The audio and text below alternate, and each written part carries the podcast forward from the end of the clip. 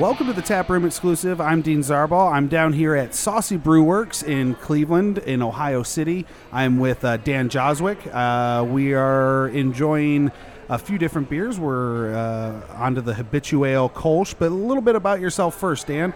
You, uh, how long have you been working for Saucy, first of all, and how did you get into beer? Uh, so, yeah, no, it's always always a good place to start, right? Um, so I've been with Saucy for about four months. Uh, the brewery itself's only been open for about a year and a half. Uh, so, um, but I also worked with the brewery quite a bit on the distributor side. I was their uh, brand manager um, at House of La Rose, wh- who distributes our beer in the Cleveland area, um, and worked with the brewery for the first five, six months that we were in that distributor. Um, and they just were, you know, it recruited me over basically. uh, so I've been here. right, right. So I've been here for about four months, um, uh, taking on the sales management role, uh, working with some of the key accounts in the marketplace, and uh, you know, spreading some saucy love out there. So, Nice. And uh, so you were Cicerone. Uh, What uh, for people who don't know what that is? I, I've kind of compared it. It's a like a sommelier of beer in a way. How, how would you describe it? And Yeah, uh, you know, and that's that's pretty accurate. Um, it, it also kind of translates into being like somebody who wants to elevate the experience of beer. okay, Um, you know, somebody who wants to be able to elevate their own personal experience and then maybe even share some of that with with other people and, and help them, you know, appreciate beer for what it is. So. I've taken one class. Um, thought about getting the the uh, uh, what's the the beer server. Okay. the the first the first level. Uh, but you're you're actually an advanced cicerone, uh, which is pretty hard to get to. That's a that's a lot of work. Congratulations, first of all. I, you know, Thank you. just that one class. I took an intensive uh, court, like a workshop boot camp thing, and it- you know, it, it's a lot of information, and that was just for the for level one. Uh, how how long did it take you to get that to that level, and how much studying and all that? What what went into it? So um, prior to uh, working in the beer industry, I was actually I was, I've been a home brewer for you know ten plus years now, um, and just got into a lot of beer related things. Uh, you know, the passion just keeps growing and growing.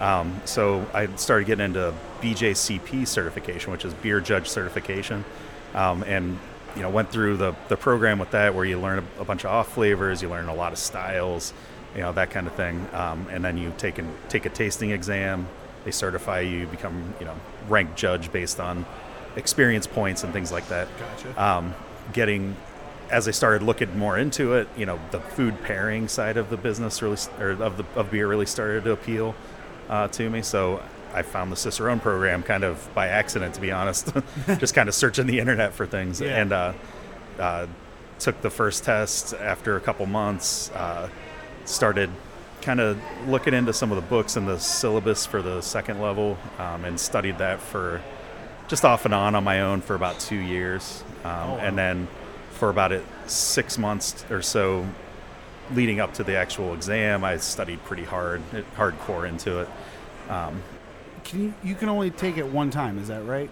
Or No. is it? Oh, is am I? no, you the- can take it as many times as you Okay, need. I couldn't remember if it was a one time only thing. But you can you have to take uh, there's a tasting portion and then a written portion and you know you pass one you can pass one and have to retake just the other Oh, okay. uh, you know that kind of It's thing. intensive, man. You know, Yeah, uh, yeah. congratulations. That that that's a lot of work, and Yeah. uh, I'm sure it expanded your love of beer a lot. It, and just in the one class I took, it did for me uh, Sure. exponentially. yeah, I mean it, it almost becomes hard to turn it off sometimes. You know, Right. you become over a little over analytical when you can just you just want to sit and have a beer with some friends sometimes. you You're know? like, there's too many bubbles on this glass. right. this is Uh, not clean. this is not a beer clean glass.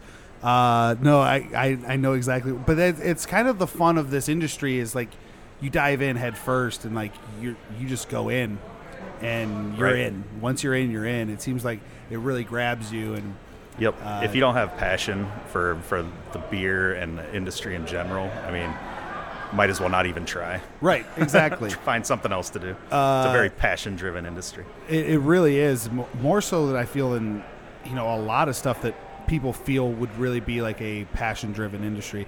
Uh, let's get into the little bit of this Kolsch that you guys do, the Habituale. Uh, this is a, a year-round availability for you guys.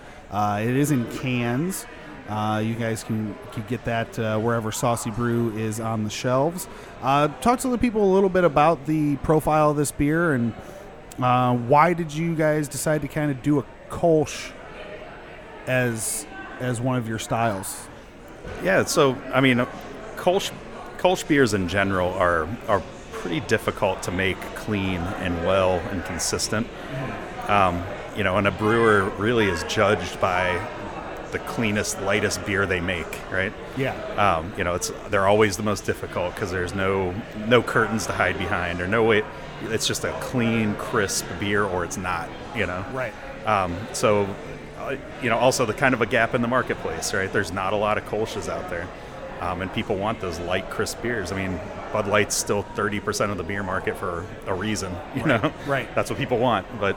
Uh, if you give them a good alternative that's you know not that and they Yeah. want to drink that then you know that's that's where we fit in you know And that's what I, I like is as this style is it's a nice gateway beer into craft.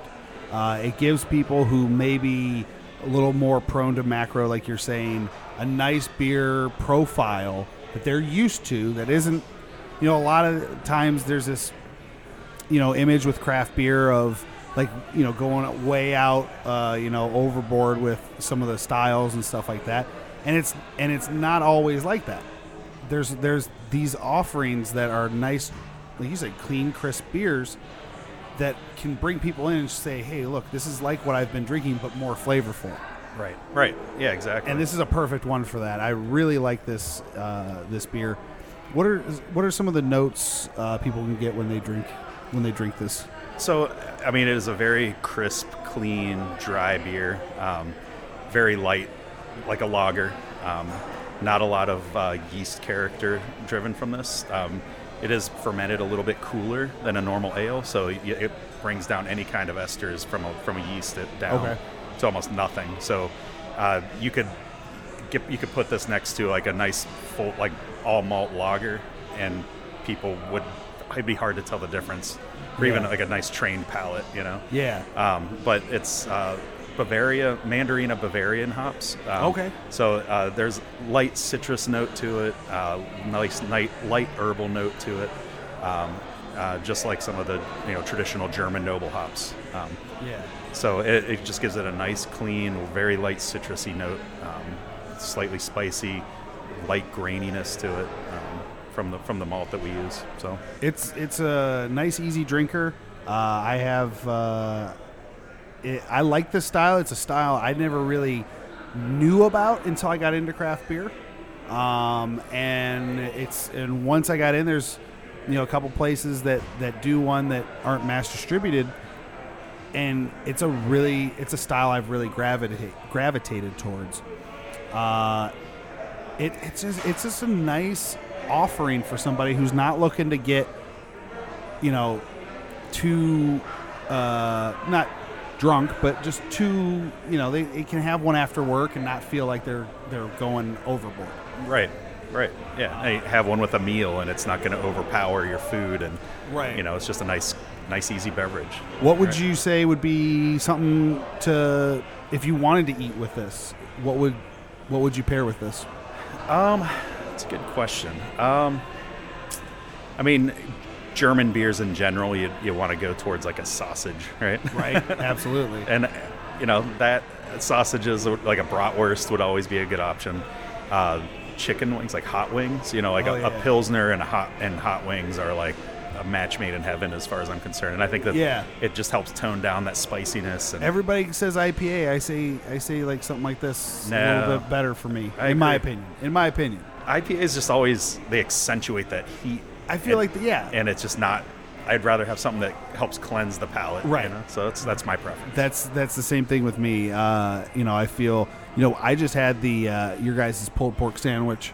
Uh, I'm not. I don't, eat Brussels sprouts, so you guys have it's like a Brussels sprout slaw that you guys put on it. It's fantastic. It is one of the best pulled pork sandwiches I've had. Uh, this is uh, I had actually had the Habituale with that, and that is a fantastic pairing too, in my opinion. Anything, uh, yeah, sandwiches like the bread, breading, and, and things like that is going to be a really nice light option. Yeah. Uh, and so you guys, uh, Saucy started in 2017. Um, a lot of breweries started in 2017. You guys came in. Uh, how? What was the what was the capacity when you guys first started? Like somewhere, uh, like 900 barrels somewhere in there. For, Uh, I think somewhere in there you for the first year. Uh, what we actually sold? Yeah. Uh, I yeah, maybe Somewhere close close to that range. yeah. Uh, and then, you know, you guys just announced this year that you're expanding distribution to all of Ohio with your keg offerings, uh, draft offerings. You know, it, that's huge for a place that's just been open a little over a year. Yep. Um, congratulations, first of all. And Thanks. what do you what do you attribute the uh, the success to this uh, this quick of a success to?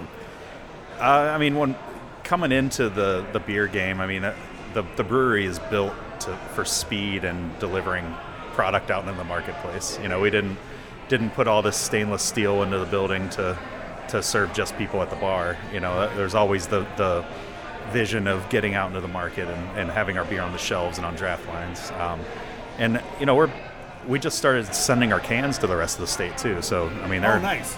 Columbus, Cincinnati. I mean, they're everywhere down there. Oh, nice. So- That's awesome. I didn't. Uh, I didn't see anything about that. Uh, the cans yet. So that's awesome. Uh, That was about a month ago, a little over a month ago. awesome. It, it, that's a really, and I really enjoy your your cans stick out on the shelf. It's really cool. Yeah, so the the artist that does our work um, actually just li- lives here in Ohio City. Oh, nice. Uh, his name's Oliver Barrett.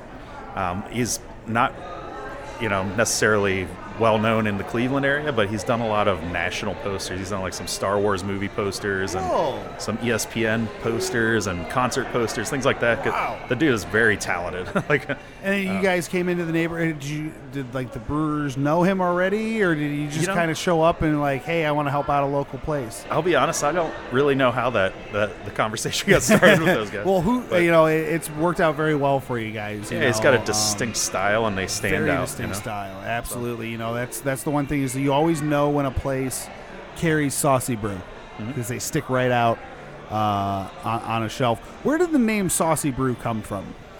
So it's kind of a, a silly kind of non-story, really, but it's uh, you know the the origination has to happen somewhere, right? Um, but when the brewery is being built, our um, our head our brewmaster co-owner Eric um, and his wife were at home uh, getting a little having some drinks and getting Yeah. a little saucy and you know she said something to him he didn't quite hear what she said and he's like did you just say saucy and she's like no i didn't say that at all and he's like that's what it is that's the name of our brewery that's what it's going to be you know and, it, and has run with it and the, the logo even has become pretty distinct you It- know? it is. it's our You- nike swoosh people Yeah. you can recognize it from Absolutely.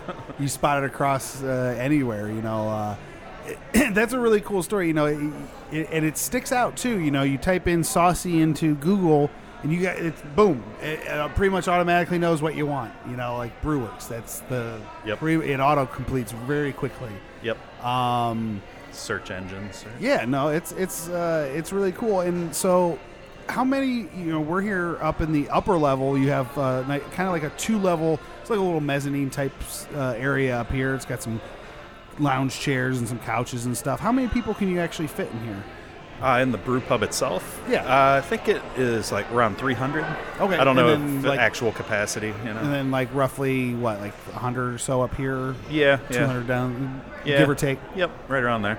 When the patio's open, you know, it's it's nice out there. The Oh, garage, yeah. the garage doors up. Yeah, you know, unfortunately, we've still got to wait quite a while to Yeah, be using I that. mean, we well, are depending on the day. Depending on the day, though, you know, wait 20 minutes, and it's really nice. You know, you get to look overlook the tanks and and everything when you're in here. You don't get just the smell of the of the food, but you get the smell of the beer. It really just makes you feel like you're you're a part of it when you're sitting here Yeah, enjoying a beer. absolutely. Um, so, uh, anything about the habituale uh, that I have forgotten to cover? So, Kolsch is a is an interesting style too, right? So Yeah. it's kind of a it's a hybrid style where it is an ale technically, but just fermented cooler. Right. So Um, is that so it's a ale yeast, is that right? Correct. And then just but it's fermented like a lager.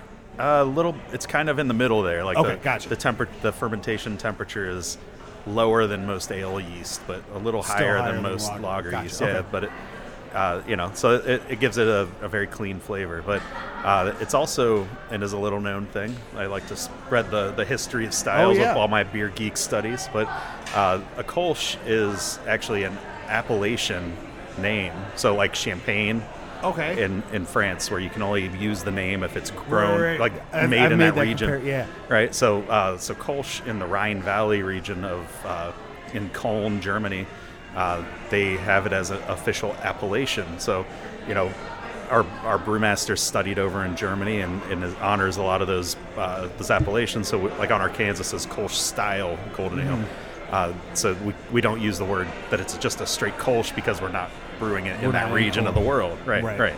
So. Uh, we like to honor those traditional values of, of what the beer is. So and that's great and that's uh you know it seems like that's like a really core value to this place uh clean beer and and living up to the the styles and and the true history of of what beer is absolutely, and I think that's really what gravitates people towards you guys. You know, it, you guys got a, a really cool operation here. Uh, really enjoy your beer. Um, anything else you want to get out before we uh, head out? No, I, I, right. I appreciate the time. I appreciate you, Dan. Uh, tune in next week as we cover another beer here at Saucy Brew.